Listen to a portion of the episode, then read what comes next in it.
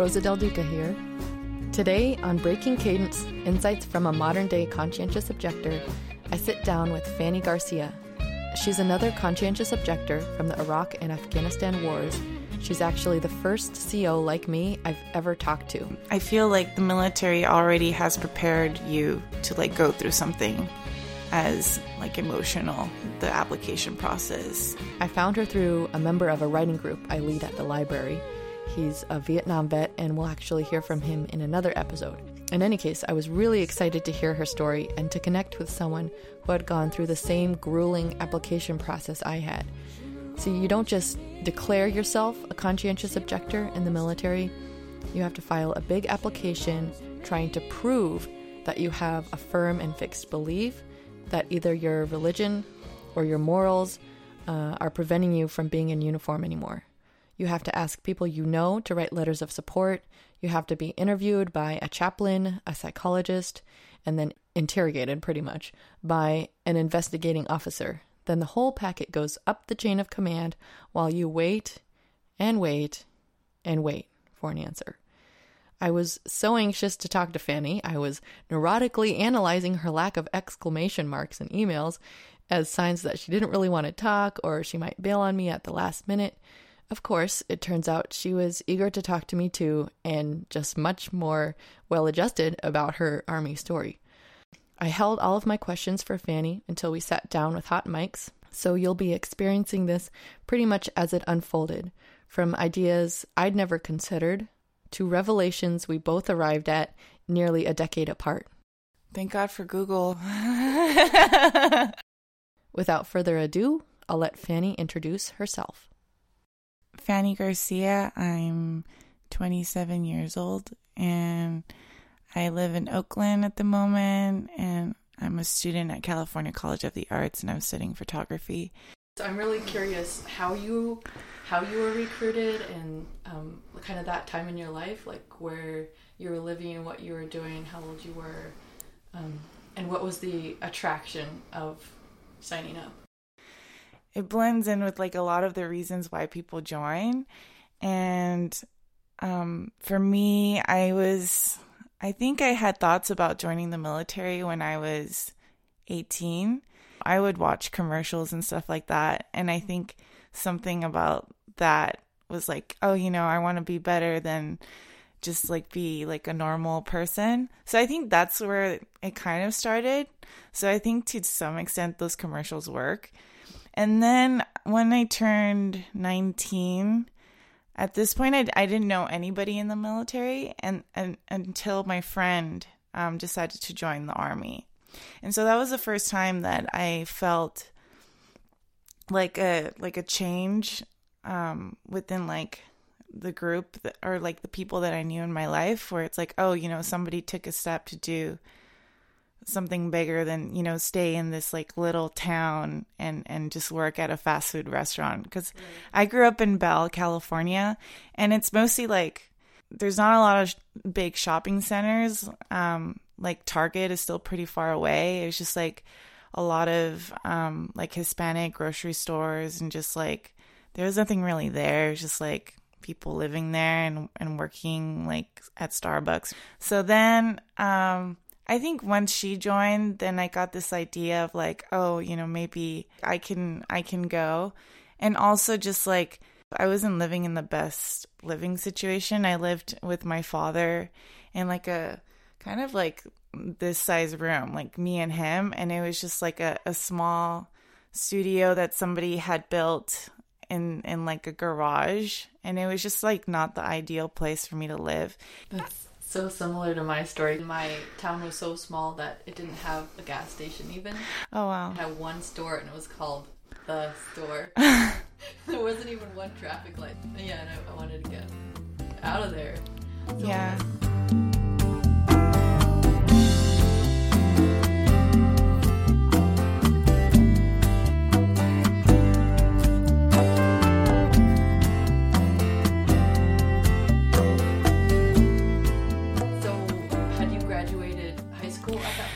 Yes. So 2008, I graduated high school, and then I went. I, I applied for college, and I got into Cal State San Bernardino, And I went there for about a year and it didn't really work out for me. I ended up like my grades are really bad. And so I ended up coming back and I was I met this marine and I we ended up getting together and we actually moved um, to 29 Palms. And so I was living at 29 Palms like on this military not not on the military base, but like off like somewhere like we found a place off post. And then that didn't work out but then I was like, okay, I, I'm ready to join. Like, I'm ready. I'm ready to join. And he's like, don't join the Marine Corps. So then he's like, if you're gonna join, join the Air Force. So then I went into like I walked into a recruiting office. They told me that I had some traffic tickets like on my record and they weren't going to take me unless I paid them off. And I didn't want to wait any longer. So then like the army was like my last resort and that's how um, I worked with the recruiter that recruited my my friend because she was like, "Oh, you know, you should talk to him." That's kind of how it happened.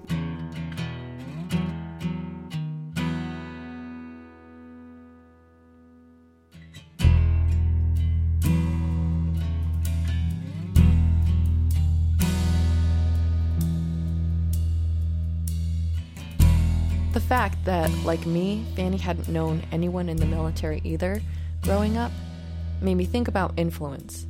It seems Fanny was influenced by her friend and then her boyfriend to join. I was influenced just by that recruiter coming into the class and offering college tuition for a part time job. If something is suddenly thrust in your worldview as a new opportunity, and you're looking for a way out of your small town, your small life, it seems like it would be natural to latch onto it. Or maybe we're outliers. For both of us, there were a lot of unknowns. We were joining this secretive club in which we had an inkling of the rules and our roles, but really there were way more questions than answers. I asked Fanny what her friends and family thought about her joining. Well, I actually didn't tell like my parents right away. Um, I kind of did it out of like these are all like my own ideas. Like nobody was trying like I didn't tell anybody like in, in time to like have, have right. So when I told my parents, they were really shocked. I could tell that they were really like confused and upset and and they were sad because like I'm their only daughter and like they don't know anybody else in the military. So I think it was like really hard for my mom because like all she knows is like what she sees on TV. Like the military means war. So that's like what she's thinking. And then my dad, I didn't really spend a lot of time because it happened so quickly. I was spending most of the my time with like my partner at the time. And I think like I spent like one day with my dad and I told him that I was leaving the next day. and he's I had never seen my dad cry. He started crying like in front of me. And to see him like cry like that, I was just like, I felt like I did something wrong.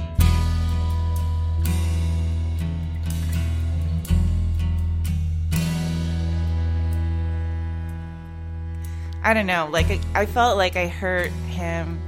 You know, I was like being a little tough girl, and I was just like, I didn't care. Like, I'm leaving. I don't want to live here anymore.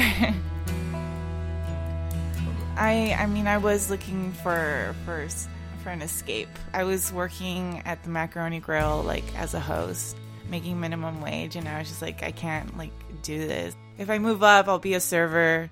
And then after that, like what happens after that? Like nothing. Like I'll probably be a server or bartender for like this many years. I was thinking about using, you know, the the military as like a stepping stone to kind of like get myself on my own two feet, which it did in the end. And um, just to kind of give me a different like perspective in life than just like the one I was living. Yeah, and also like I really wanted like the the money for for school. Like I've always wanted to do photography and I didn't feel comfortable pulling out loans for like a private art school or something like that, so I really really wanted um the GI bill. I was just like going to go in do do my contract and then get out.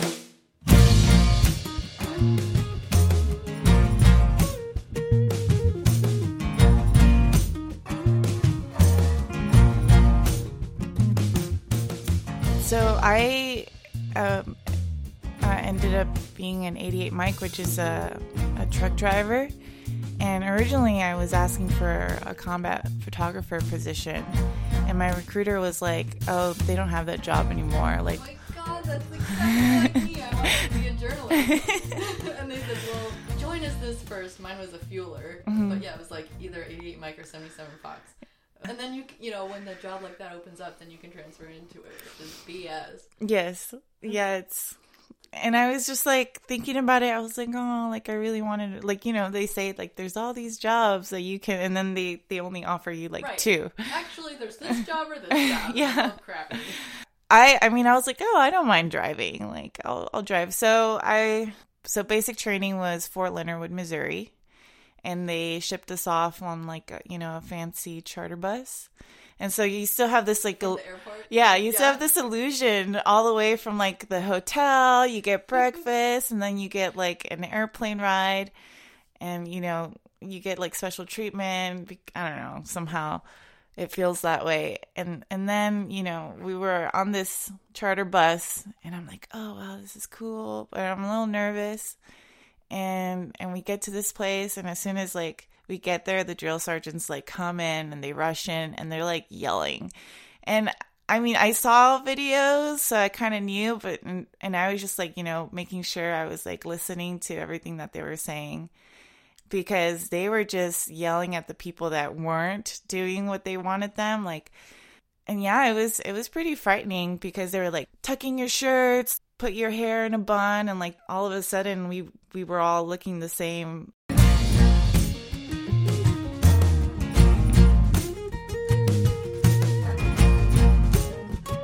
I remember the first night I was there, they gave me, you know, these sheets that smelled like, like, you know, they've been damp for a couple days. And we were kind of in this huge warehouse and they had like bunk beds all over and the fan, there was fans going and the fans were really loud. It was a really cold night. I remember and the beds were, They give you that one disgusting green wool blanket. Yes, the wool blanket didn't help very much, and the beds are like you know they're like this plastic, uh, water resistant like material, so it's all very uncomfortable. You know, this is the first time I had a shower with a group of girls, and so that was like interesting too because it's like you walk into the bathroom, and then here you are like you have no option like all all your insecurities and like everything has to like disappear and like you just have to do it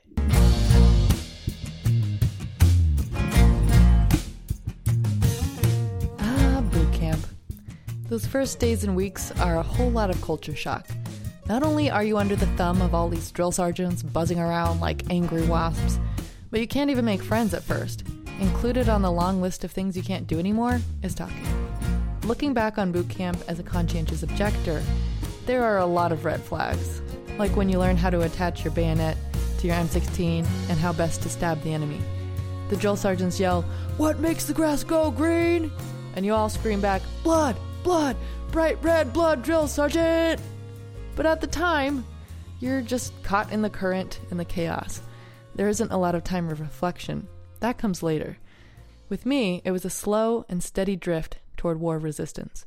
When I asked Fanny about her path, I got an answer I did not expect.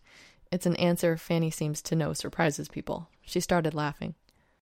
I I feel like I have a like a like a funny like unique way that it started. So when I joined, I was vegetarian. You know, I had really strong beliefs about being against slaughtering animals and and just like having to eat this like animal that has been killed in a violent way.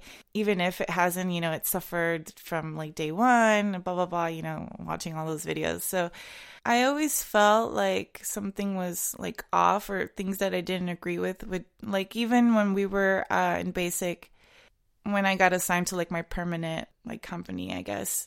And there was all these posters of what a terrorist is supposed to look like and I just felt like we were kind of being brainwashed to think you know that all these people that wear you know this the headdress and and the and the dress that they all they're all bad people and so i think that was like the first time that i started like thinking about it other than, oh, we're just, you know, I'm just working, you know, this is what I'm being told to do.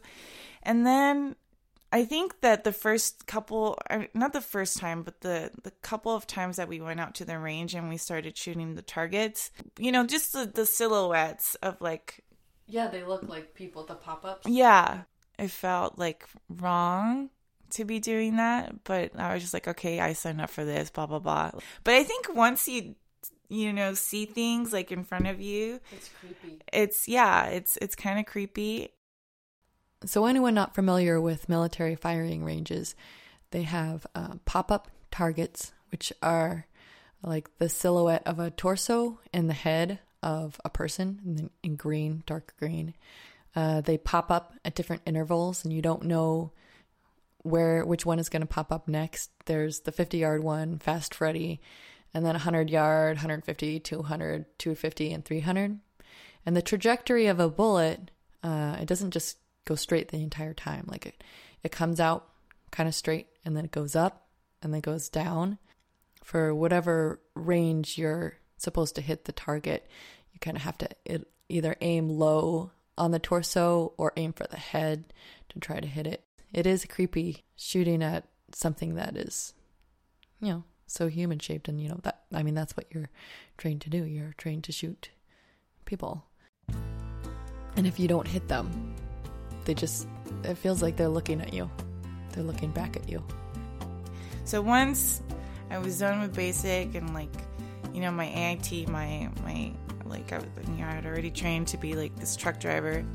I was sent to Fort Stewart, Georgia, and I was there for like two years. I I knew that it was possible for us to deploy, but I think once it like came around, you know, we got orders that we were going to deploy. I think that's when it I was just like, I, I don't know if I can do this.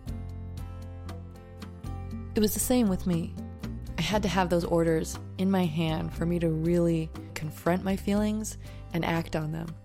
I've always felt bad about that. Like, you know, like I was some kind of fair weather fan. And, but Fanny agrees it just took having those orders to ratchet things up to a level where you had to act no matter what your feelings of, you know, your fears about humiliation or being seen as a traitor. You just had to, for both of us, we had to find our voice and, and quickly. Yeah. What can I do? I'm yeah. really doomed. Yeah. I was in a, a, a same sex relationship when I was in. So that was also like another layer of of things that I was like worried about because the don't Ask, Don't Tell was was still in effect until December 2010 or no, 2013. I didn't talk about my partner at all and I was living with her off post. I was supposed to be in the barracks, but because we wanted to be together, I was like paying extra cuz cuz you know they don't give you a housing allowance if you stay in the barracks. So I was like paying like out of pocket to like live with my partner and um, she she was also vegan. Well, she was like vegan. I was like vegetarian because I I couldn't like do it all the time. And she had like really strong feelings about going like over there and and just like, I mean, she was just a civilian, so all she knows is. Oh, she was a civilian. Yeah, yeah, she was a civilian, and so she's she's there supporting me, and and she's kind of like she's like you got to find a way out she's like you can't. She's like this is this is not who you are. Like she's like i know you. You're not a violent person. Like like i know like you joined the military for these reasons but it's like you're going to afghanistan. Like you don't know what's to happen. And you know she was right. Like i i didn't know. You don't know what's to happen. They only tell you like certain things. They don't tell you when you're to go. They don't tell you like what your mission is to be over there. So i mean all these things i was just like oh crap, like what did my what did I get myself into?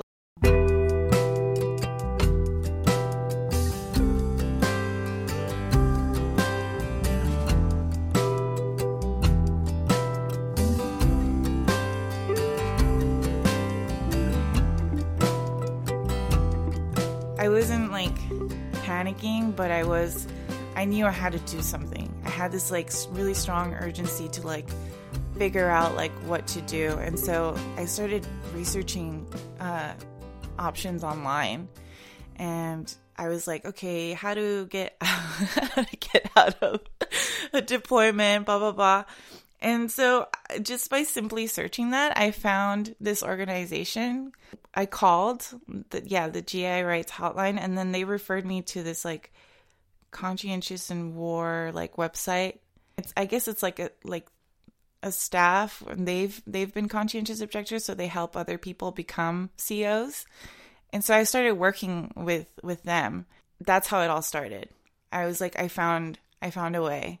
And I was like I don't care if it doesn't work, but at least I'm going to try to like, you know, fight for myself.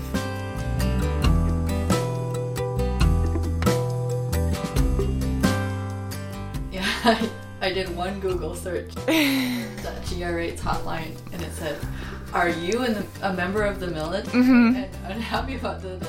Do you want advice on getting out? Yes. Do you want to learn about um, the different types of discharges?" I was like, "Yes, yes, Yes. Yes. yes, there's like some somebody there's help. And you know, I don't I'm not like advocating, oh, you know, people should everybody should do this like I, it was just mostly for myself, you know. I feel like people, you know, can choose to do whatever they want. They could be vegetarian or not. I'm like, I'm not pushing anybody to like, you have to be this or you have to do this. Unlike Fanny, I feel a bit of an attraction to advocating for at least awareness, if not change, for the people in the thick of it. I wish more people scrutinized their roles in the military and in war. It's a quiet kind of advocacy, though. I don't feel like anyone responds well to being preached at, lectured, or accused. My big beef with being recruited young and fairly ignorant is that the military goes to great pains to make sure you know your obligations, your duties, expectations, responsibilities. You are very aware of signing a legally binding contract and of swearing some serious oaths, but at no point do they inform you of your rights or options if you change your mind. In fact, they don't even go so far as to explain what rights you're giving up. Thankfully, there are organizations that also see this as screwy and exist to help people like Fanny and me in their fight to get out. I was surprised. I was, I mean, pleasantly surprised that there are organizations like that, like kind of waiting for people to seek them out and be like, "I want, I can't do this. I need to get out." Mm-hmm. They don't, they don't tell you that. Mm-mm. No, no. I mean, thank God for Google. Yeah, and good friends who know you. Because you feel so alone. I mean, I don't know about you, but I never got a hint from anyone else that they were unhappy about their role. yeah, I. I mean, I agree with that. I, I. It was a big deal. I mean, once I got all my paperwork together, and I presented it to like my chain of command, Can you like, bring us back to that moment? Because yeah, that was that's terrifying. It was. I well, luckily for me, I had like a like a female sergeant and I told her I was like, "Look, I was like I know we have orders, but I this is how I feel. I found these regulations that I can present, you know, to our company commander." And she was like, "Okay." She's like, "We're you know, if this is what you want to do, um, you know, I'll turn in the paperwork and then we'll see from there." And so, other previous uh, platoon leaders, you know, other sergeants that were in charge of me before, he like called me. He's like, "Oh, like get Garcia to like come over to my office." So I like went to go see him, and then he's like, "You know what you're doing?" He's, "I don't think you know what you're doing," and he's like, you know, talking down to me. And this is somebody that you know help was supportive and helpful before with all the trainings and stuff. So this is somebody I looked up to and then for him to like be talking to me in this like negative manner i i felt like ashamed and i and i knew that was going to come up. I think that's part of being like a CO and a part of the experience is standing up for like your own voice because that's something that the military takes away from you. Being a CO goes against every everything that they've taught you because you're literally going against everything that's been taught. Yeah, army of one, yeah. And and suddenly you you know you don't want to be part of that one. Right. People are pissed and disappointed and Yes. feel like shit. I mean, I don't know about you, but I, I did. I mean, I wasn't gonna go back, but I did feel like what I was doing was like traitorous in a way, Mhm. Yeah. dishonorable in a way. Yeah. And on the other hand, I was like, this is the most honorable thing I've, I've ever done in my life. Yes, yes. I um so my whole stance, I told him I was like, look, I've been vegetarian for this long and I have these feelings about not eating animals and it just doesn't make sense to like do that to humans.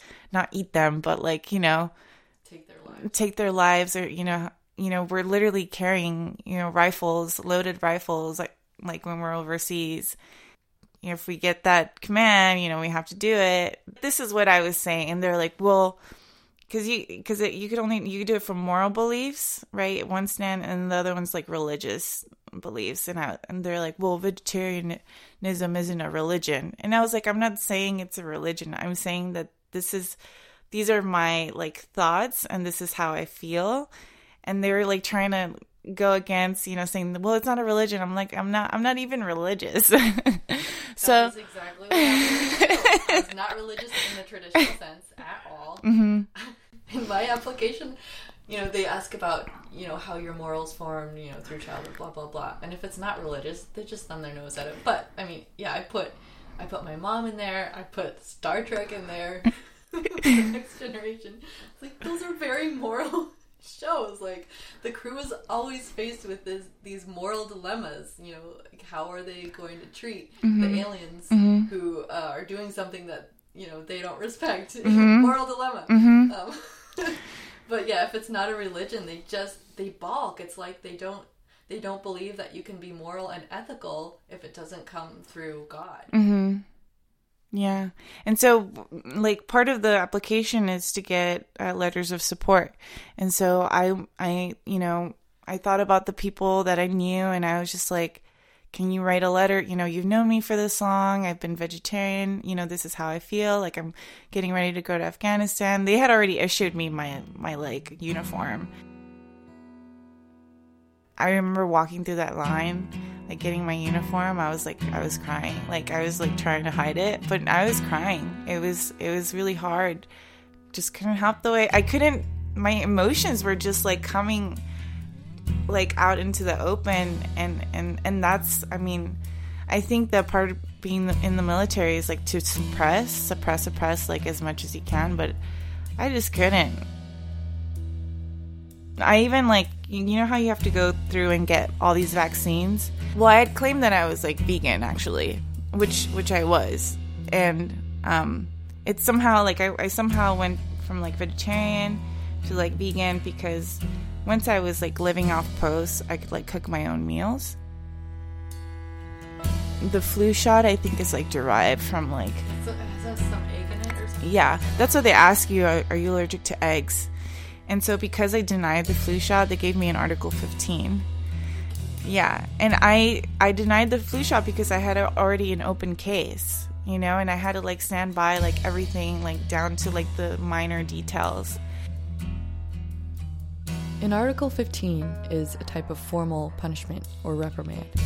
It can come with docked pay or extra duties. They can knock you down in rank, and it stays on your military record forever.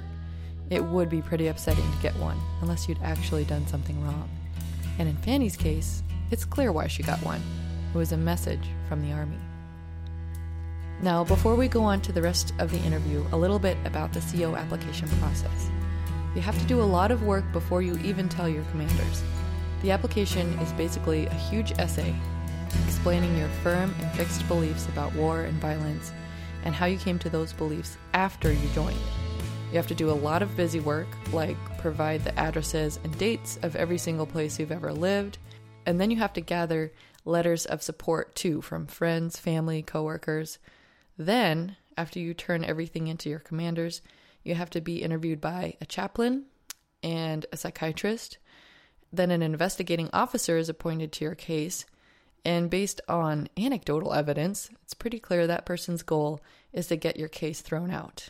So, back to Fanny. Yes, I had to go through all of those. So I had uh, an investigating officer assigned to me, and later I found out that he had been going around like asking people that were in my platoon, like trying to find like yeah, and they couldn't because I was a really good worker. I was like one of the hardest workers in my platoon, and it was just like they knew I was like a good soldier, and they had like nothing on me. Everything that I was saying was true because it was true. I wasn't lying. I think like the only thing I was not bringing forth is like my partner who like really influenced me a lot. That would have been like a whole can of worms that, you know, that I I didn't want to open. I asked Fanny if she ever thought about using this detail to get out.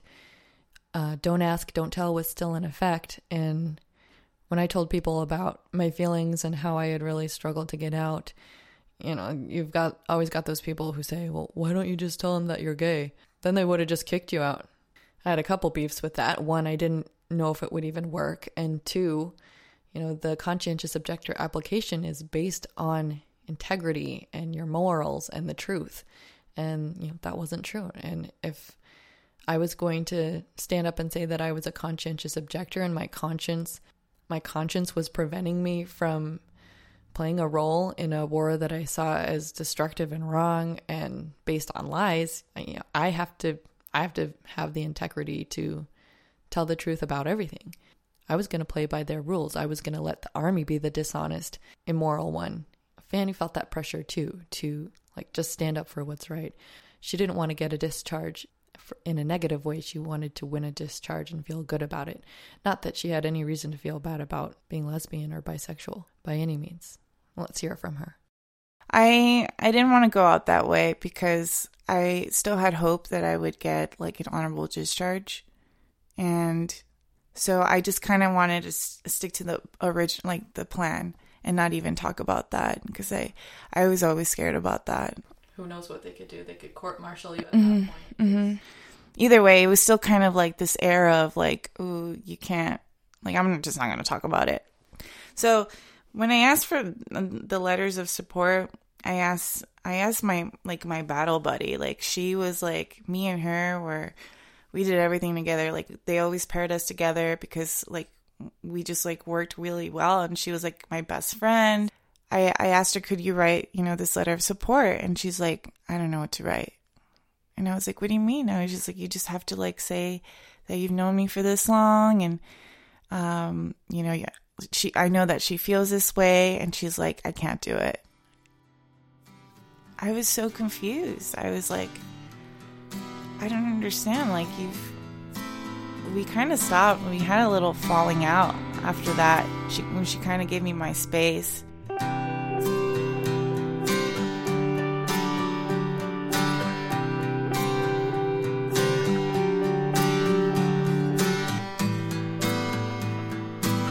you think she felt jealous in a teeny way, or she just um, didn't respect that choice? Well, I found out later that she felt that I had like abandoned her. I had like abandoned her because you know she she didn't feel that way. You know she's she's also like a really hard worker, and and like to her like going to Afghanistan was something that I I believe she wanted to do, and you know that was like her fulfilling her her duties and and for for her to like for like me to like stay back and like and she like she felt abandoned like i felt like i was like being a bad a bad friend and i also felt like a lot of guilt around that because this was somebody i really like respected and i really cared for and i you know it it really it hurt me to like hurt her in that way, but it wasn't like any any of it was not intentional, but it just kind of happened that way. So because I had this open case, they told me that I would be staying behind, that I would not deploy. I was like like an enormous like relief off my shoulders, but also like I knew that at that point I would be I, I'm like become an outcast. Because you know you, once you have I guess your you become family once you deploy like you become a part of this group and and they and they they left and i stayed behind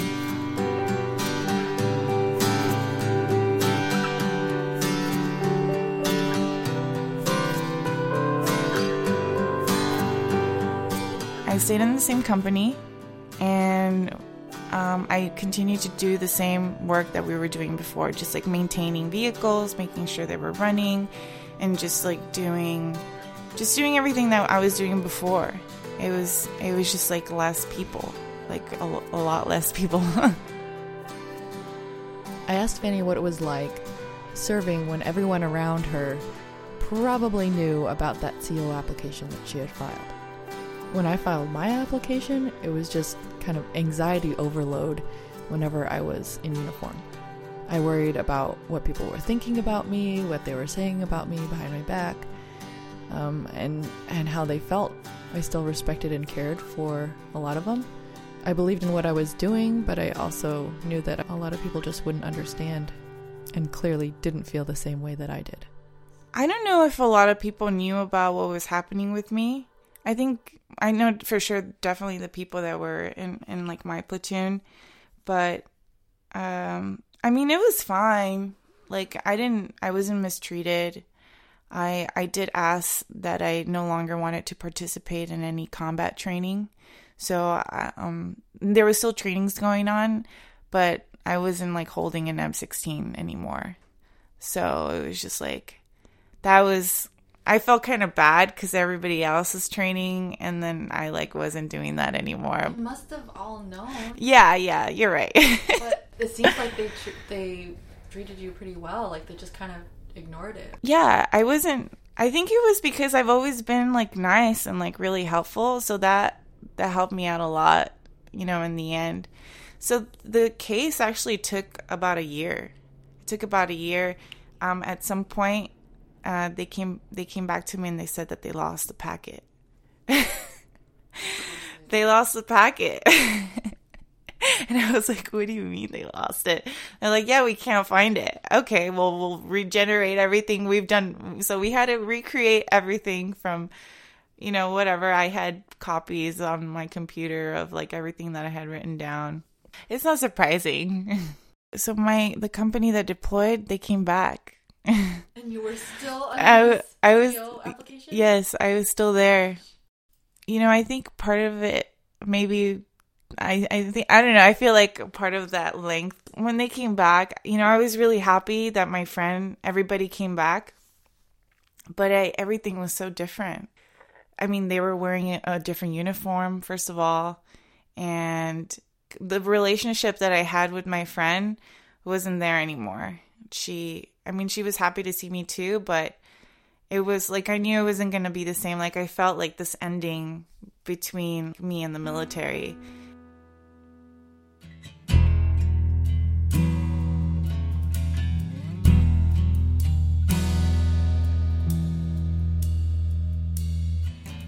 And so finally, um, you know, they were they were telling me where the paperwork was. They were like, "Oh, your paperwork's at the the Pentagon."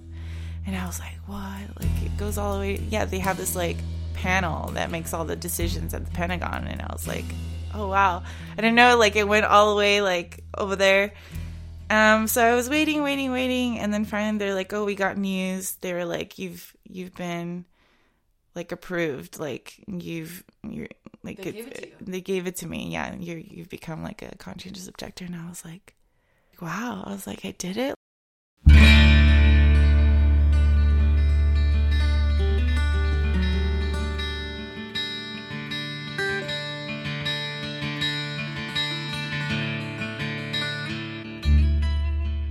Like at that point, it felt like I had been waiting for so long. Like all the all the interviews and everything had been like pushed in the beginning, so I was just like waiting. So at that point, it was just like like I could breathe, and I was just like, oh my god, like my life is gonna change.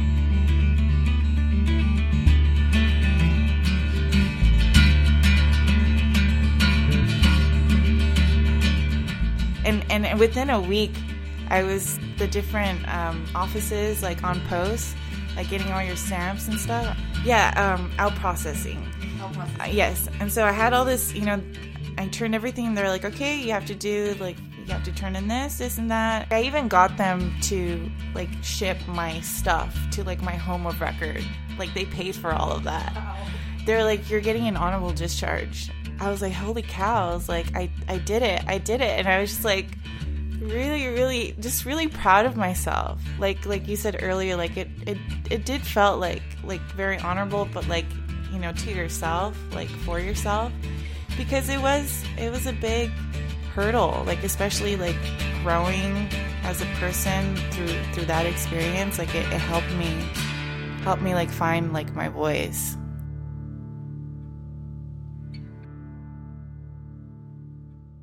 I have to admit that I was surprised that the Army granted Fanny's CO application so easily. And when I say easily, of course, there was nothing easy about it. But to have them come back and say yes to me is an amazing victory. To be honest, I was jealous too. To have that sense of closure would have been incredible. What happened to me is my application was denied, and on top of that, the investigating officer accused me of joining fraudulently and advocated for punishing me. His recommendation was that disciplinary action be taken against me and I pay back all the tuition the guard had given me and all the stipends ROTC had given me. I filed a rebuttal, but that was denied again. So, even though in the end my paperwork says honorable discharge too, I view it as a mistake because my CO application was denied. When Fanny described the end of her army story, it was nice to imagine that happening to me too, like just having that that kind of shut door sense, like closing a chapter of your life that you had waited so long to close. That's awesome that they gave it to you. mm-hmm. Man. Yeah. Well, with the help of that website, the day of the interview where the investigating officer was like questioning me, questioning me like like everything, um, I had like the person on the phone, the person that was helping me from the website. Um, he was on the phone, like kind of mediating, um, just making sure that if I had re- worded something a different way, he would like, you know, explain it like, okay, this is what she means. So he's almost acting as your lawyer. Yes, yes, that's, That's what it was. awesome. yeah. Oh my gosh. Yeah, I I asked to record my little hearing with the investigating officer, and he wouldn't even let me do that because yeah, I was, felt all alone, and it wasn't just him; it was some people from the ROTC program too. There were three of them on the other side of the table against me, and I felt so ganged up on. And I just wanted to record it to you know have I don't know just some kind of record in case. My my case was recorded.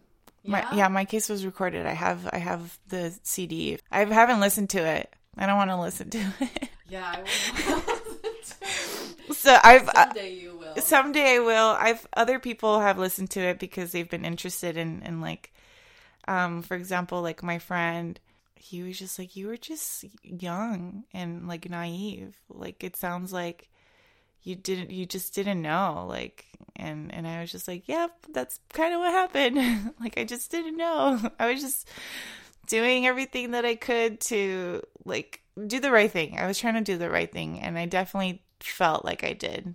That's a, that's how I feel too. Mm-hmm. I was just trying to do the right thing.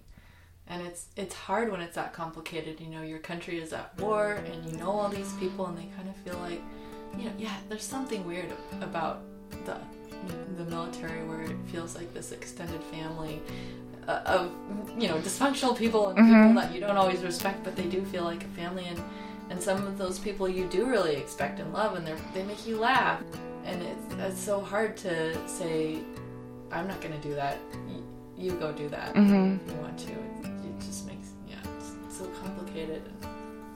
It's not black and white. Mm-hmm. It's never going to be. This gray area is why I think COs get so much backlash. The military is a black and white organization. You don't fit. You aren't neatly categorized.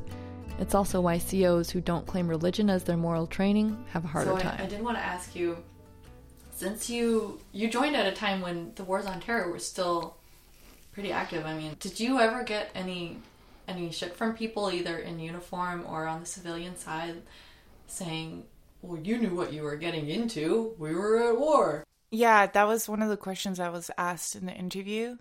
And I I just I said yes, of course I knew what I was getting into like I rose my hand, but like I it was a gradual change. Like I wasn't this is I didn't go in thinking like, "Oh, I'm going to become a conscientious objector. I'm I'm going to, you know, not deploy." Like I wasn't thinking that, that. sounds like fun. yeah, I, I I knew what I was getting myself into. I I I mean, I was joining the military and and it was just like a, a gradual change of of perspective and and it just like I said, I was like, people are allowed to change your mind. It's just, I happened to like follow through with what I was feeling. And, you know, other people may feel like they have no option. That's what I thought until I found this, this way, you know, I found these regulations that I didn't even know existed. I asked Fanny why she seems so comfortable in her decision to become a CO. She's done a couple other interviews. She's connected to the organization Veterans for Peace, She's using Army benefits to help pay for school, which is completely within her rights. She got an honorable discharge. But I'm stuck in this arrested development stage where it's still hard to talk about, I have a lot of guilt. It's easy to write about, um, but it's still hard to have a conversation about, especially if I find out someone is a veteran or or a conservative. I prefer to just keep my mouth shut. I no, I felt the same way. I didn't want to talk about it like my parents don't even know like how I got out because it was just like they speak Spanish, so it's just like kind of hard. I don't even know how to translate those words. Like, oh, I, you know, I just didn't go because I said I didn't want to. that easy. Uh, so, you know, my mom was really happy, but you know, once I got out, you know, I had a really hard time like adjusting. Like even if you you know it's, it's such a huge transition and i feel like this is something people don't talk about enough or like it just doesn't get talked about because um, mostly you hear people conversations about combat veterans coming back and having a hard time adjusting because they have PTSD. Well, I still think that you can still get some sort of PTSD or or or something, but it was just hard to transition because it's like I just didn't want people knowing that I got out that way because I felt like I had betrayed like the country in some way. And and when I went off to like community college, ended up getting a job as a work study at the North Orange County Vet Center. And I like Anaheim's like pretty conservative and the manager who was there had like like certain views. So when I told them this is how I got out, he I think like he didn't hire me because of that. But then somehow I got he I got a call back. The other guy didn't make it, and he he specifically told me not to tell anybody about how I got out.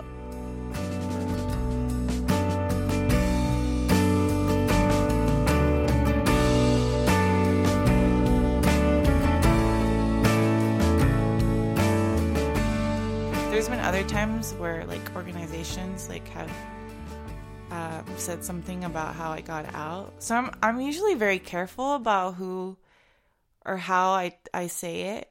Um, I you know I don't even like telling people that I was in the army unless it comes up. When I was living in Anaheim, I connected with military. It's an organization, nonprofit. Military Families Speak Out, and they would they were I don't know if you know about Arlington West. They they set up all the crosses on the beach, oh. Santa Monica Beach. So they do like a smaller version at Huntington Beach every Sunday, first Sunday of the month. So I was doing I was like in a government class and they wanted us to um, connect, do like a small internship with like a political organization. And so I that's how I met them.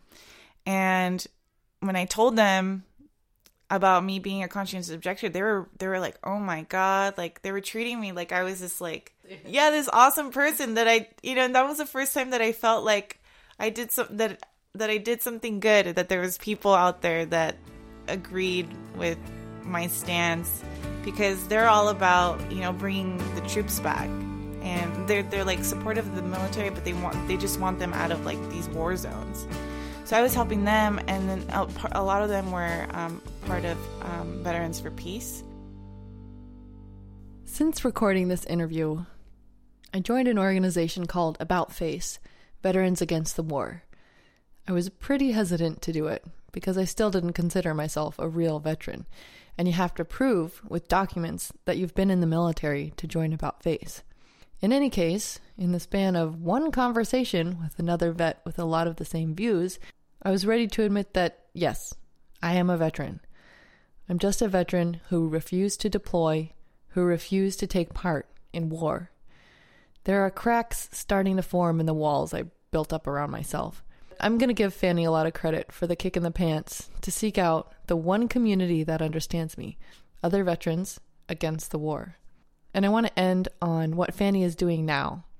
She's studying photography, and I was surprised to learn that every time she takes a picture, there's a thread that leads back to the Army. I told her I'd found her series called After Dark online. It's pictures of buildings, faucets, open windows, taken at night. I'm a very emotional, like emotional person in terms of like I, I have like really strong feelings, and also just like picking up on like how other people feel. Like you know, you could feel how a room feels. Like if somebody's been arguing, like you could feel like something happened. Um, and I think that in terms of like finding my own voice, that definitely has come into how I work. Um, I like to work at night. Like that series After Dark is is all photographs at night in their windows, and I'm just using like ambient light.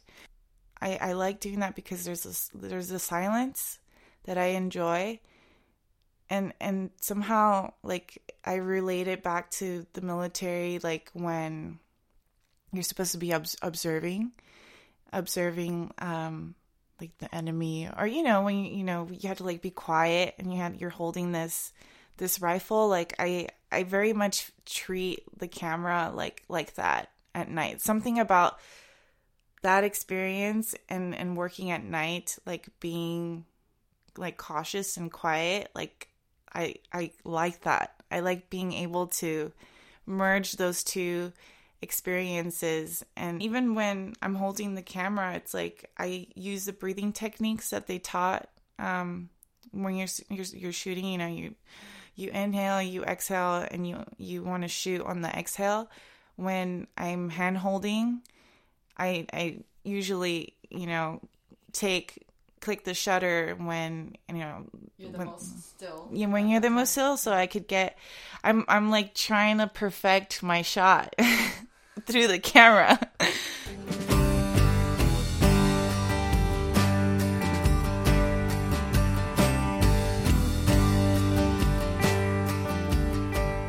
Before we turned off the mics, I asked Fanny if there was anything she wanted to say to people who might stumble across this as they think about filing their own CO application or as they wait to hear back from the powers that be.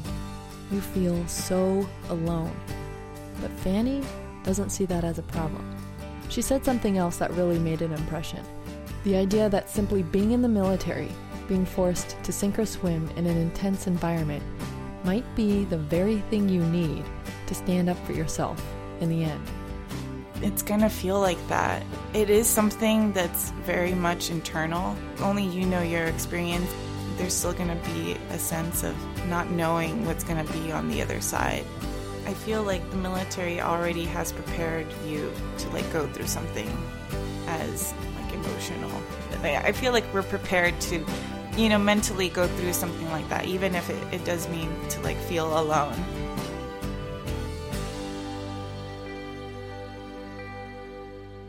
Big thanks, of course, to Fanny Garcia for this interview. Thanks also to Nicholas Leiter, Jason Baum for giving this a first listen. Fanny gave me a couple fantastic resources worth checking out if you would like to learn more. The first is Peace Talks Radio out of Albuquerque, New Mexico. Back in June of 2014, they did a program called Conscientious Objectors in the Volunteer Military Service. Fanny's one of the guests, and they also interview for me Navy linguist and CO who witnessed some truly terrible things. And they talked to Maria Santelli, the executive director of the Center on Conscience and War. She's incredibly eloquent, smart, thought provoking. She also said the center has a 100% success rate in getting applications approved. This was back in 2014, so I don't know if this is still the case, but if you are a potential war resistor, look them up www.centeronconscience.org. You can find out more about me and Breaking Cadence the book at rosadelduca.com.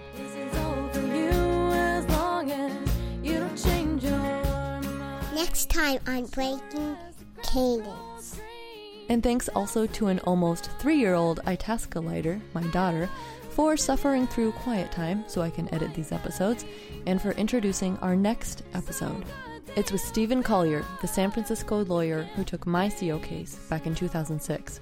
You have to have the sense of being a fighter, that, that, you're, that what you're doing is right.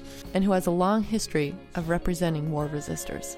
If the courts aren't willing to enforce those laws, then we need to make them do it by, by fighting harder. Don't miss insights from a modern day conscientious objector lawyer next time on Breaking Cadence. That's what sort of motivates me to want to help people is to see that you know that individual will turn into someone so much better, you know, because they've acted on their conscience. So.